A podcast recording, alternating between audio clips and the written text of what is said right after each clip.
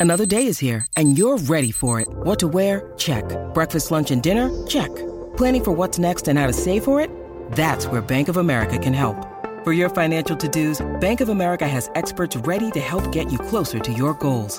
Get started at one of our local financial centers or 24-7 in our mobile banking app. Find a location near you at bankofamerica.com slash talk to us. What would you like the power to do? Mobile banking requires downloading the app and is only available for select devices. Message and data rates may apply. Bank of America and a member FDIC. Besides the screen you spent most of your time staring at this week, chances are you were also captivated by a big screen video installation. From billboards to scoreboards, we inform and entertain audiences with our big screen solutions. Visit bigscreenvideo.com.au to see how BSV can bring your space to life. On 882 6PR, inspiring stories for Bowra and O'Dea, WA's family owned funeral directors. Hello, my name is Tim McMillan. Welcome to another episode of Inspiring Stories, brought to you by Bowra and O'Dea, doing ordinary things extraordinarily well. Uh, my guest in this episode uh, was WA's uh, chief scientist for 2018. Uh, he's a professor of sustainability at Curtin University, and by his own admission, uh, a professional ratbag and stirrer, but so many other things, which we'll get into over the course of the next hour or so. Uh, so it's with great pleasure I say hello and welcome, Peter Newman. G'day. How you going? Pretty good. Um, which of those titles are you most proud of, being a professional? Uh, probably the rat bag. Yeah. Yeah. no, I'm uh, uh, very happy to be a professor. Yeah, I never thought I would be. Um, that's quite a recognition to Mm. get. Uh, but I've had a lot of recognition lately, which Mm. probably means I'm getting old. And it, it uh, you know, like the AO, geez, Yes. Order of Australia. Yeah. I get that? You know, so um, you can be a ratbag for most of your life in terms of stirring things up, and people don't like it. Mm. But after a while, they see you were right. Yeah. So you just say, oh, he needs some sort of award. so Well- I've been given all kinds of stuff. Specifically, that was for your contributions to urban design and sustainable transport, particularly related to the saving and rebuilding of Perth's rail system. Yes, and that's a good story because it's 40 years ago when Yeah. I did that. Yeah. And uh, started that journey, turned me into a transport expert, and I'm now running the world's transport. Uh, that's what I say because I'm the chair of the IPCC, the UN's climate change body. Yep. uh, chair of their committee, their chapter that we're doing on transport. Hmm. So I now lead the world on transport. You literally. Yeah, you're, you're, you're not overstating that. No, no. That's for, that's for real. Um, and I suppose when you are in that field, you do annoy a lot of people. Oh, not everyone, perhaps they either don't believe what you're saying or they don't want to believe or don't No. want to take on what you're saying. No, when I uh, uh, I stood up and said, "You're closing the Fremantle Railway. What are you doing that for?" Uh, and uh, everybody said, "Oh, look, you know, you can't really compete with the car, and Perth's not a railway town. Uh, it, it's it's uh, time to close it down." Mm. And, and when was this? 1979, they closed it, and uh, I started the Friends of the Railway Mm. and said, "We've got to do something about this." Mm. Now, I'd never done anything like that. Mm. Uh, I was an elected Fremantle councillor, Yep. and I felt a bit responsible that I should be doing something. So I learned on the job of what it is to be an activist and a Yeah. stirrer. I learned how you can win, Yeah. especially how you use the media. Mm. You boys were very helpful at that time. and You, know- you, you, you're known as, as someone who is good talent. Oh, use. is that right? You know, I to use a, a, a media phrase, which means you're, you know, you're you're a good communicator. You, um, if if you're going to be on TV or radio about an issue like that, then Yeah. you'll say something that's probably quotable. Yes, uh, well, we did dramatise it. No Yeah. question about that. You Uh, we- you you played it. Yeah, we did, and uh, we we won it, uh, which is the best thing. Mm. And then I realised you could win things Mm. if you got out there and you knew you were right. Mm. Now you look at the at Perth today. Where would we be without the trains? We certainly wouldn't have Optus Oval working well. No. you know it's an extraordinary thing to go to the footy here on the train and just have everybody so pleased they can get there so easily and quickly. Yeah. It is a delight to go on the train. I went on it this morning with my grandson. Yeah. and he loves it. Yeah. uh, but he's only one. Yeah. and uh, you know this this is a, a great legacy, I think. Yeah. But we won it. It wasn't just me by any means, but I led the charge, and uh, and did a lot of the media work. Yeah. And we had a very big community reaction to that. And we've done ever since Yep. probably five or six elections where we put it on the agenda and we keep winning. Mm. People drive this, and you can change the system if you get people behind it who know what they want Yeah. because it's right. Well, uh, in terms of our performance on a global scale, I mean, you, you mentioned before you're you're basically like the the, the fat controller of the world. Never mind the island of Sodor. Yeah. Uh, I'm, I'm using language that you can use with your one-year-old Yeah, that's grandson when he right, gets into Thomas the Tank Engine eventually here. But uh, Ah, um, h- how do we go in, in Perth? Obviously, we've got things happening with uh, new rail lines here now. But how do we go on, on a world scale in terms of you know having that as part of our transport infrastructure? Well, we can say that we probably led the charge of what we are now calling the second rail revolution Mm. around the world because everybody's now building railways. Mm. But in 1979, when we brought it back, uh, it was very run down, the system. Um, and like most places, their railways were all running down, but they didn't do anything about it. But ours was closed, so we had to do something. Mm. Um, and that meant that we were a bit ahead of the of the pack, and we started electrifying the system, then extending to the north, extending to the south, into areas that people, all the experts said, it'll never work, but it did. That caught on. I was able to use my media skills, if you like, my communication skills, to help tell the rest of Australia about that, to write books about it, so America learnt about that. I took the message of the revival of Perth Rail's system around the world. Mm.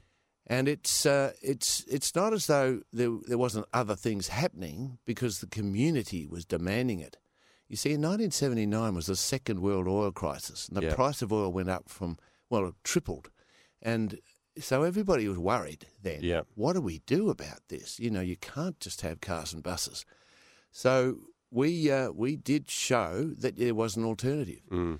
And I was very pleased that this continues, and at every election there's there's a another train extension you can go for, and now we've got eight billion dollars in Metronet, which is extraordinary, really, to think that uh, we just forty years ago we were not going to have any rail system. Mm.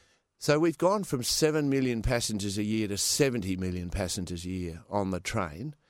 That's as fast a, a turnaround as any system in the world. Uh, we've gone into a bit of a plateau on that, but that's because we didn't keep building. This new Metronet will now get us back into a, a rapid know, a growth positive phase. growth phase. yeah. Mm. Where, where does this uh, this activism, uh, and I'm not sure that the tag, um, as it's commonly known, necessarily fits with you, and maybe it does, maybe it doesn't. But uh, where where does the the activist come from? Can you trace it back to um, to something in your childhood that you latched onto that you thought that's a really important cause? I want to be a part of that. It's hard to say. Um, I was born in Perth. Uh, I was the start of the baby boom. Three days after the Hiroshima bomb was dropped, I was born. I just imagine my- Wow. my, mother giving birth into that environment. You know, I often think about that now, and that that whole move of young parents to have kids. She had five. Yep. So I grew up in a very close family, very secure family. Um, I, I moved around a bit before we came back to, to live in Perth, but Perth was always home. Mm. So this was my place, and I was very proud of it. My parents always talked about it when we lived in the east, and I grew up over there. Um, so w- when we came back in, in my teens, um, I was very delighted to be in this special place. It was special. And when you really belong to a place, you want to make it something to be proud of. So I suppose my family helped a lot in getting a sense of security and that I could do things hmm. because I knew who I was and I came from a background of privilege, if you like. We weren't wealthy, but we hmm. had everything that a kid would need. So I went to university, hmm. And then I found in the 60s there was a lot of people saying, We've got to change the world. Yep. And then I discovered in 1970 that the world was in trouble environmentally. I did hear about greenhouse. I did hear about problems of pollution and so on. And I got involved in this environmental movement. That really formed me because I think I then knew that I could bring science to bear on that. I could bring a sense of change that was needed uh, from a place where I wasn't doing it for myself. I, I felt secure enough to say, look, I think I know what's right and wrong on this, and the pollution we're seeing is ridiculous, and we've got to fix things. And we've won a lot of battles in that environmental area. You know, the everyone attacks the EPA and so on, but th- these guys around the world were set up in the 70s. We were one of the first to set up an EPA Yep. uh, have regulations and and uh, proper assessment of projects. We do it well. I was on the EPA for a while. I know how hard it is, but it, it's a, a terrific group. Now that sort of thing that gets you going. You realise you Yep. can do things and make a better world. So I've I've sort of just been taking one step at a time since. The um, I just I was just doing the maths then when you when you mentioned your your birth date just after Hiroshima. Then, Yep. um, the the sixties and seventies, being a a young man and a university Hmm. student. Um, I wasn't around then. Tell us what it was Oh, like it was- being a being a uni student in the in, Yeah. in 60s, 70s uh, Perth. Was it Oh, it was as wild as some really. of the documentaries might Look- uh, suggest? it was wild as you wanted it to be, and Yeah. I, I wasn't of a character that that was wild in terms of nightlife and things. Yeah, um, because I was a sportsman as well. Right. I went to university to play cricket and football. yeah, I played cricket with Rod Marsh and John Inverarity and Tony Mann, all these superstars, yeah. And it was fabulous playing cricket and football. I played for the state amateurs, and and uh, you know I I was about to get uh, get into Claremont back in uh, the '60s when I discovered that I had a really bad back. Right. Uh, when I because I got uh, uh, called up for the Vietnam War Yeah. and uh, failed my medical, and the the doctor said you should not be playing football. Is that right? So I stopped and uh, became a coach. And uh, 50 years ago, we won the grand final with people like Michael Chaney in my B grade Colts team. uh, so I'm part of the uh, the scene here, Yeah. and you you got a lot of that scene when you're at university. Yeah. a lot of good friends, Mm. a lot of networks Mm. that enable you to uh, to not only be a stirrer, but to enable you to belong Mm. here. Yeah. And uh, I've belonged Yeah. ever since. Relationships you've, uh, I'm imagining, Ah, nurtured, absolutely. but also maybe strained and challenged along the way. Yeah, yeah. But it's, it's funny, isn't it? Because you, in the end, you do all belong here, Yeah. and you know you can't. I mean, Michael Chaney in the forests. He he was you know running Bunnings at the time, and uh, and all of that. Uh, when when we had various uh, um, amazing. Uh, Events to remember our grand final win when we took on the world and won uh, in the B grade comp. um, but you know, he's an amazing West Australian, Yeah. Mike Chaney. Mm. I mean, that Wesfarmers thing that he Mm. did, extraordinary creative businessman, and I'm very proud to know him. Mm. Um, so he was chopping down trees, and we stopped it. Mm. Uh, that was another great victory Mm. in the environmental movement, and uh, still remains a, a thing of great pleasure that we stopped the logging of old growth forests. Yeah. But these these sort of events through the years, um, people, you know, Mick Malthouse played a role in that when he was the coach of the Eagles. So we we got ordinary people to say extraordinary things because this is a special place, Yeah. and we love it. Yeah. A good opportunity now, I think, just to take a quick break. Peter Newman is our guest in this episode of Inspiring Stories on 882 6PR. Back with more soon. You're listening to another inspiring story brought to you by Bowra and O'Dea. This is Inspiring Stories with Tim McMillan on 882 6PR. Brought to you by Bowra and O'Dea. Welcome back to Inspiring Stories. Peter Newman, Professor of Sustainability at Curtin University, is our special guest. Um, let's talk a little bit more about your early uh, academic life, though. Uh, your study area was, was principally chemistry. Yeah, I did a Which- PhD in chemistry. Yeah. Uh, I, I just Why like, chemistry? I like doing science. Um, I, I, in- reality, I was more interested in the arts, um, things like English and history and politics and so Yeah. on. Uh, I probably would have gravitated to that, but my father was very strong. He wanted me to either be a doctor or a scientist. Yeah. Uh, my brother ended up being the medical side, uh, which Yep. my father was very proud of. Um, he was a headmaster, by the way. So, uh, you know, you did tend to follow him. Um, and uh, I did that. And it was very easy to play football and cricket while doing science. Um, and because it was right next to James Oval. Y- These things influence you. Um, but uh, I never really was a laboratory scientist that would stay there. And when I caught the bug of environmentalism and the need to change the world, I got more and more into environmental science. So I then went overseas to study it. There was only one place in the world at that point you could study environmental science. That was in Holland, in Delft. So I went there for a year and uh, did a, a qualification, that, like a master's.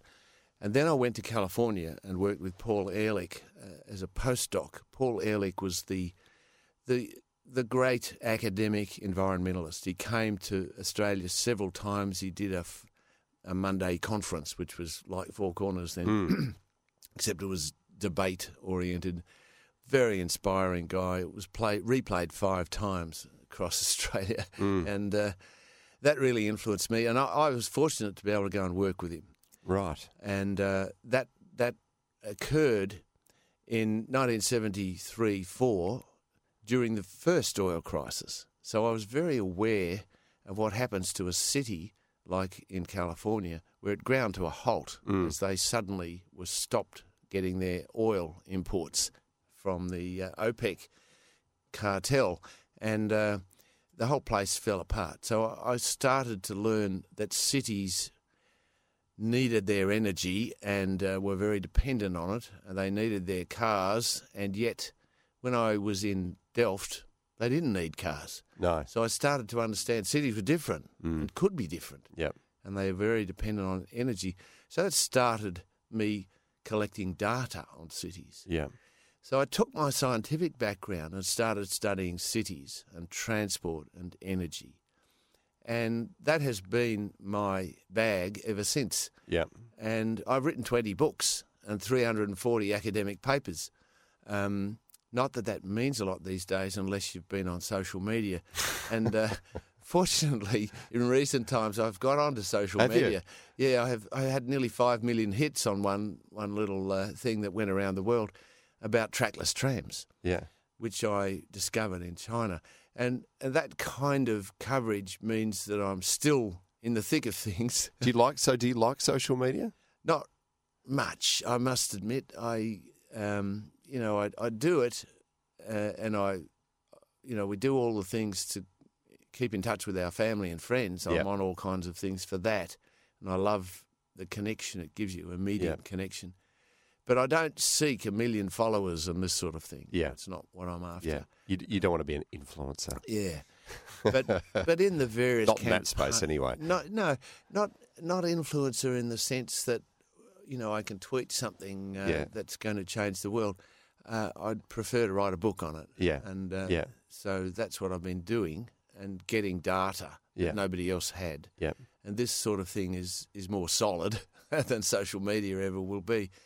But social media is an extraordinary uh, communication device. Yeah, absolutely. So during some of the campaigns, like the campaign against the Roe 8, which I was very much part of, because that really is a silly road, uh, that uh, uh, we helped to, to win that campaign. And that was all run through social media, and uh, everybody connected that way, and Mm. so I can see the value in it. So many of the things uh, it sounds that really captured your imagination back in the seventies. The, the debates are still raging today, aren't they? Everything that you mentioned there: energy, transport, Yeah. climate, environmental issues. Uh, they're still the things that, that dominate Yep. discussion today. Yeah, I remember thinking when I came back from California and I was given a new job at the, the new Murdoch University in 1974, a lecturer in environmental science. Mm. It was my dream job, and uh, I've basically been an academic ever since. But uh, I thought, yeah, look, it'll take me a few weeks to get going on this, but we should be able to fix those things pretty quickly. you know, uh, what you do learn is that change that's very fundamental about the transport system, about urban sprawl, about the fuel that is used. These are very much stuck in the system of how we're running our cities, and they don't change overnight. No. you just can't. But you you keep going, and we have been changing. A- And when you reflect on, on your mindset back then in the mid 70s, thinking, oh, where will we be by 2019? Are we where you kind of ended, thought we might end up, or had you hoped that we'd moved further quicker? Yeah. Well, I don't think anybody is able to really think that far ahead. You like to think about having children who will grow up and be working then, Mm. which my children are. And I now think of my grandchildren. I've got three of them, and uh, the one year old is the most recent. He's in Perth. So um, it's terrific to think about them and think that in 2050, when we have to have got rid of fossil fuels, he will still be working. In fact, in, in the middle of his working life. Mm. So I can and do you, now. do you think that's achievable? Do you think we will? Well, I think it is achievable. It has to be. Yep. Because, uh, and it's a bit like some of the campaigns I've been involved in. You can't quite see it at the time, but the more you get into it, the more you see it can be. And uh, we are starting to win on this.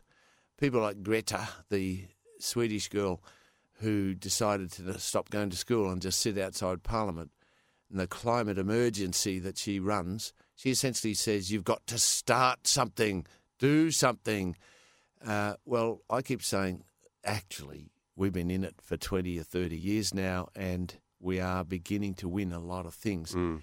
But she probably can't see it, and, and the So has she been good for the, the cause broadly, Look, or has she been a distraction, do you think? No, she's good for the cause. Yeah. Uh, see, what I have learnt over the years is that governments don't run the world. Mm.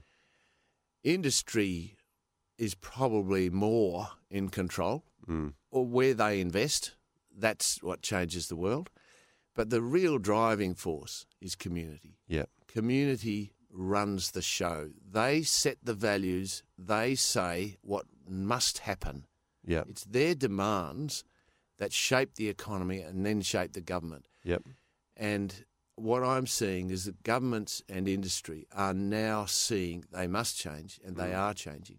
Yep. But it's the community driving it. So Greta's been part of that, saying we've got to do it faster. Mm. And I agree. Yep. Hasn't it caused a pile on though in the media? She's made herself a target. Just before we get to a break, and I'm, maybe I'll ask you more about this afterwards. Ever considered or been approached for a career in politics? Yes. Yes. I'll ask you more about that after the break because it doesn't surprise me that you've said yes. Uh, this is Inspiring Stories. Peter Newman is our special guest. Back with more in a moment. You're listening to another inspiring story brought to you by Bowra and O'Dea. This is Inspiring Stories with Tim McMillan on 882 6PR. Brought to you by Bowra and O'Dea.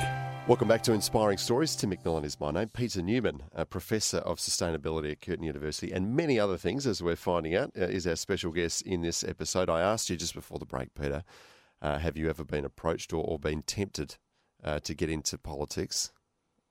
You said yes. Yes, Can I you, did. Can you say give us the details? Look, it. Um, I can probably talk a bit more about that Yeah. now, but yeah, I was approached by John Dawkins to Right. replace him as the member for Fremantle. Yep. I had been uh, the stirrer who led the campaign that, uh, and he certainly supported. Um, so I was, um, I did think about that. It's quite an honour, of course. Um, but I, the interesting thing was, I thought I could do more outside politics than Right. inside. Uh, I do. Uh, I'm very aware of the power of politicians, um, but in the end, these campaigns that I've been part of, they have set the agenda. And every now and then, I can go in and help the politicians, and I've done that three times. I've taken leave and worked uh, on secondment with the politicians, basically from the premiers. So, firstly, with Brian Burke and Julian Grill in the era when they saved the railway. Yeah. Uh, and then with uh, Peter Dowding Uh-huh. and, and then with Geoff Gallop. Right. And I did the state sustainability strategy, became a bureaucrat to sort of lead that charge. And uh, so I've done some things uh, in government, uh, but in the end, I like to try and help set the agenda rather than deliver it. Mhm. And uh, that's it's a special skill to You're deliver it. You've got to puppet be master then. yeah, I- that's right. Yeah, and and uh, certainly civil society, uh, the universities are part of that. They sometimes forget. Yeah. Uh, the media is, and churches, and u- unions, and all the organisations, all the NGOs, the Conservation Council, and so on. These are part of civil society, and they do help set the agenda. And they often think they don't have power, but they do, mm. because they are able to talk about ethics and and the long term vision for their children and grandchildren, and that's their that's their business. So I'm very proud to be part of that, and continue have, have had the chance to continue to be that and be paid mm. uh, whilst being an academic. Mm. I mean, I've done my job as an academic, and I learn from all those experiences hugely, and that brings students to me. So I've had large numbers of students working with me all the time, and that that universities recognise as being a good academic. Not many can do it. They like to sit in the laboratory and do Yeah. it. Uh, but I, I think I was fortunate and I learnt from those first stirring experiences Yeah. that you can get things done. Yeah. And that brings hope. And I've been, I think, mainly an arbiter of hope that you can change the world. Which is sometimes a bit lost in the in the discourse of today, isn't it? We've talked a little bit about social media, but uh, it's it's always frustrating to me when I, when there, when there is a, a hot topic. Let's say, you know, just for argument's sake, when when Greta, um, the sixteen year old activist from from Sweden, is in the news, if you get onto Twitter, you just see this back and forth. You know the, the, the, the left and the right, and, and you know the extreme ends of the left and right usually just taking pot shots at each other, throwing barbs at each other. It's hard to see anything constructive out of that, and, and I'm you know, it's it's just it's it's so predictable, Yeah. ultimately boring, uh, completely futile waste of of everyone's time. I think. Um, Yep. Watching this go back and forth, it doesn't it doesn't achieve anything. All it does is kind of it, it, it divides and it turns everyone into a you, you, you're one or the other. It's us or them. You're black and white. You're left Yeah. or right. You're up and down. You know what I mean? It's just it's, Yep. it it reduces everyone down into a, a binary basically. Yes, and I do like to get on with things. Yeah. And uh, I I don't like that Barney. Um, it's a bit like Brexit. I mean, why would you try and follow what's going on there? It's just it's just games. too hard. It's it's it's, it's impossible to follow. Yeah. So, and climate change is seen that way by a lot of people. But being on the inside of it, Yeah. I do know that there is a serious issue, that Yeah. it is leading to major droughts and major floods and major issues that we have to deal with. But So can I ask when you come up against people yeah, who just don't want to acknowledge that, mm, and, and look, this goes right to the top of of the tree in in, Absolutely. in Canberra, who aren't ready to acknowledge that it is even a real thing, mm, let alone what to do about it. I mean, you can argue about you know Yep. whether our reaction to it is is too extreme or not, but to Yeah. to even acknowledge that it, it is a thing in the first place, and not just our decision makers over there, but some of the people who are very vocal in the media. For instance, who- indeed. who, who, call it a hoax. What do you say to those people? Well, they'll probably look back on it and be a bit ashamed of it. But you see, I do have sympathy for them because what they are doing is saying the world can't be that stupid that we are killing the biosphere and making it impossible for a future for our grandchildren. And when environmental scientists go to the extent of saying, unless we change, that's going to happen, uh, I can I can see there they've got an argument, but it's not right to just leave it there because you've got to be able to tell the stories of hope at the same time and say, look, for 20 years we have been building solar systems all over the place. And Perth's a classic example. We're now 30% of, of households have rooftop solar. They just got out and did it, and small industry got out and, and made it possible to do at half the price of what you could do in America, so they haven't done it. And, and we have shown that you can make a city run on solar. And that's, that's what's starting to now change that whole system. And even the, the train story, all of these things, they're hopeful stories. You mm. can change the mm. world. And if you keep changing like that, we'll survive. We will turn it around. By 2050, there will be no more fossil fuels. So we'll be on completely renewable sources Completely of energy. renewable. Yeah. And it's now imaginable. You see, we can see it. So I spend a lot of my time talking about what it will look like now because we can imagine that future with solar on our rooftops and batteries in the community that are uh, establishing the grid so everybody can share that solar with electric vehicles and electric trains and trackless trams running everywhere, electric buses, all electric, all run off the sun. And industry are changing and seeing that they have to get rid of fossil fuels too, and they're getting on and doing it. Yep. So all of these things are the next economy. Mm. So we've got to be able to say it's not as though we're going to be all poor and grovelling around trying to be find some life in a Mad Max type world. It's not going to be like that. We are not that stupid.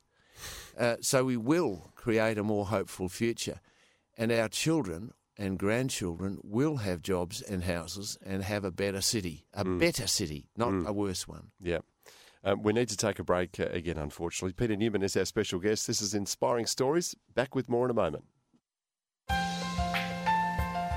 You're listening to another inspiring story brought to you by Bowra and O'Dea. This is Inspiring Stories with Tim McMillan on 882 6PR, brought to you by Bowra and O'Dea. Welcome back to Inspiring Stories. Our special guest is Peter Newman, who is a, a sustainability expert uh, in the broader sense, really. Um, Peter, we were just talking before about uh, the need for hope uh, as we look forward. Um, and it always is difficult to gaze into the crystal ball and, and, and see what's in there with any kind of real clarity. Um, but what is it that gives you so much hope? I mean, let's talk about energy. And you talked about, you know, fossil fuels being gone by 2050, which I know some people will say, no, they'll still be here. They're still part of the, the longer term picture, perhaps the next hundred years or whatever. Um, but certainly, you know, we'll still have them in, in, in the 30 odd years to 2050. Uh, what is it that gives you hope? Well, I think it is a choice you have to make. You can make a choice to just grovel in despair, and and uh, it's kind of cozy in that. And there's a lot of people do that. A lot of scientists do it, and the? IPCC, IPCC, it's hard to get people out of it.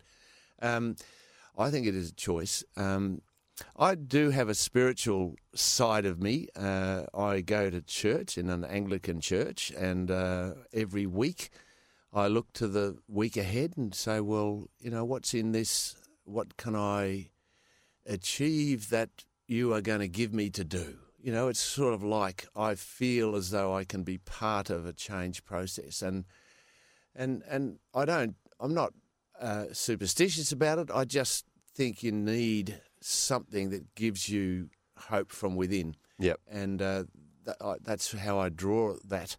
And I certainly have hope then through my family and so on, who, who Yeah. are very close. Um, so yeah, you've got to make these choices and, and then live them out. And and the, the hope that I see is something that I then draw into projects that I get involved in. So all the research I do these days are hope projects, which are trying to demonstrate to the world that we can do it. So the White Gum Valley project, for example, which I was in from the very start, uh, was set up by LandCorp uh, on a site to demonstrate what a future suburb or neighbourhood could look like.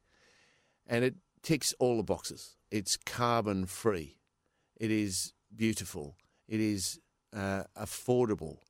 It's got a um, lot of. Um, it's got solar on the roof, which is shared, and the whole technology of how you share solar, not just use it for your own purpose, um, is now worked out through that. And uh, Jemma Green's Power Ledger group that set up how to do that through blockchain. It's very smart. Then you've got electric vehicles there, Mm. plugged in and running off it.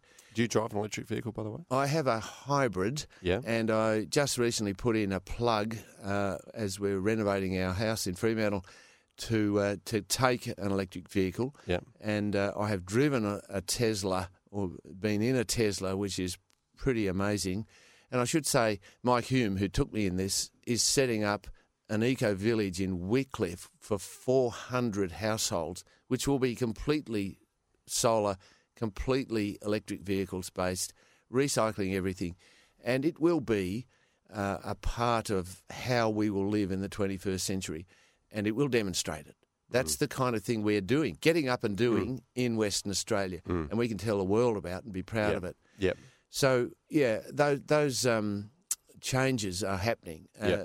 there, there's some parts that are not happening quickly enough. Yeah. But I can see how we can get rid of coal in our grid and ar- around the world with solar renewables, uh, batteries, and electric vehicles.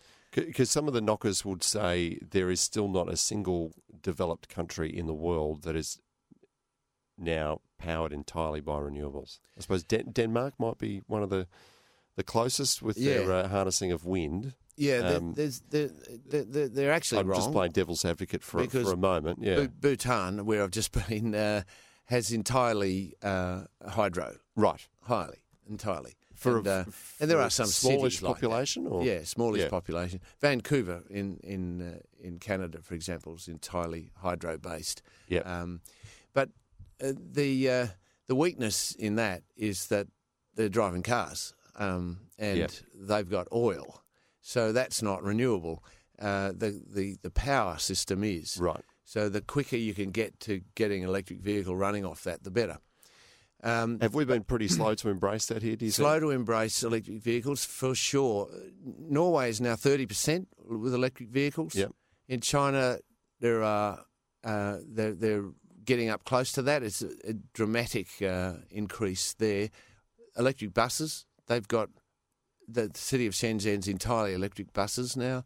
Um, they've got 250 million electric bikes and scooters and these new skate electric skateboards and so they're all fed off um, the, the the power system. So the more renewable that gets, the more that transport system is. So I think we can do it with light vehicles. The problem is heavy vehicles. Yeah. What do you do about the big trucks, the the ships, the planes? They're using oil, and we don't have a real solution to them. Electric's not working yet. The batteries are still too heavy. Hydrogen might be the solution for them. And industry are seeing that they can use hydrogen as their their thermal source. Uh, you know, like Alcoa uses natural gas to refine alumina. Uh, that could be hydrogen Yeah. produced from the sun. So renewable hydrogen does have a future, and the Pilbara could be exporting renewable hydrogen as a major part of our economy in the Yeah. future. Yeah. That could be a very significant contribution. The other significant contribution we're doing, we have all the battery metals that the world needs, Mm. and we, eighty-five percent of the world's lithium goes out from from our our mine down at Greenbushes. Uh, we are providing the next minerals for that economy, and we'll provide them well, ethically, transparently. They'll be traceable. They'll be recyclable. That's a commitment we're now doing. So we will lead the next economy in that. Um, but not everything can be electric, and so the the hydrogen may be the solution. And I think the next five years will show whether that works or not. Yeah. and we need to be in on that one. Yeah. Um, I suppose, again, those who are not quite there to embrace the electric car talk about the distances that we have here in, in WA and whether an electric vehicle could, could stand up to those uh, demands. And, and you know, uh, uh, powering up Mm. positions along the way when you, you know, get out of the city, particularly. Um, where is all that infrastructure going to come from? Well, there's some now, and it's uh, it's happening reasonably quickly. There's a system in uh, in Queensland that has a rapid recharge Yep. uh, um, system that is made in Australia. They're exporting them all around the world now. Um, so I think we will get more and more of them. A lot of people will just do it at home, and that's all I think I would need. Every now and then, I could go down to Margaret River or something, and uh, Mike Hulme, who has this eco village in Witchcliffe, he has a Tesla that that re- he recharges at Bunbury, Mm. and he does it in ten to twenty minutes, depending on how much he needs. Uh, it's a reasonably fast recharge. Mm. Uh, these trackless trams that I've been pushing, they are recharged at stations in 30 seconds. So a trackless tram. Trackless tram, yeah, they've got batteries on the roof, Yeah. so they're electric, and they are very smart. They they run with optical guidance, so they are GPS based. So they run like a tram, but they don't have the tracks because they're very precisely guided along a track and very quickly. So you can put in at a tenth of the price of a light rail Mm. the equivalent of a light rail Mm. and we could become the centre of the Western world for these trackless trams because uh, we've discovered them, we're doing the research on them, and uh, they're giving us one to trial here. So Right. very soon we'll get one here, and we'll do this trial with the RAC and other groups, and and uh, this this will really take off Yeah. because it does show how we can move quickly and easily through the city down corridors as well as having the heavy rail, uh, the Metronet going right out to the suburbs. Um, but the main roads need this, and it's they're better than a bus. Uh, the buses will feed into it, and, and you'll be able to quickly get around. And it's electric Yeah. and solar, therefore, Mm. could be uh, running these trams. So that's the kind of future we could have. It, it's uh, it's not um, hard to imagine now, and it is certainly um, one that we should embrace Yep. and have hope for, for our grandchildren in, and uh, and to see and be proud of the fact that Perth has played a part in Yeah. that. What's the what's the one thing just to, to, to finish up here, Peter? What's the, the one thing or you know type of technology that you're most excited about for the near future? Well, I think it's this combination of the solar battery electric mobility that can link into that. It is it is the breakthrough that we st- I started to work on in when the first oil crisis came and I said we've got to get rid of oil because we're too dependent on it.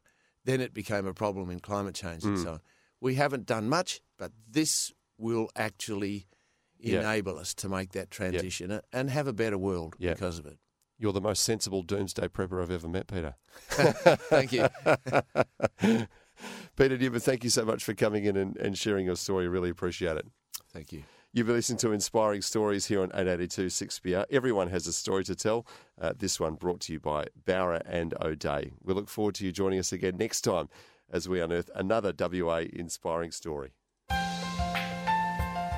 You're listening to another inspiring story brought to you by Bowra and O'Dea. When making the double chicken deluxe at Macca's, we wanted to improve on the perfect combo of tender Aussie chicken with cheese, tomato, and aioli. So, we doubled it. Chicken and Macca's together and loving it. Ba-da-ba-ba-ba. Available after 10.30am for a limited time only.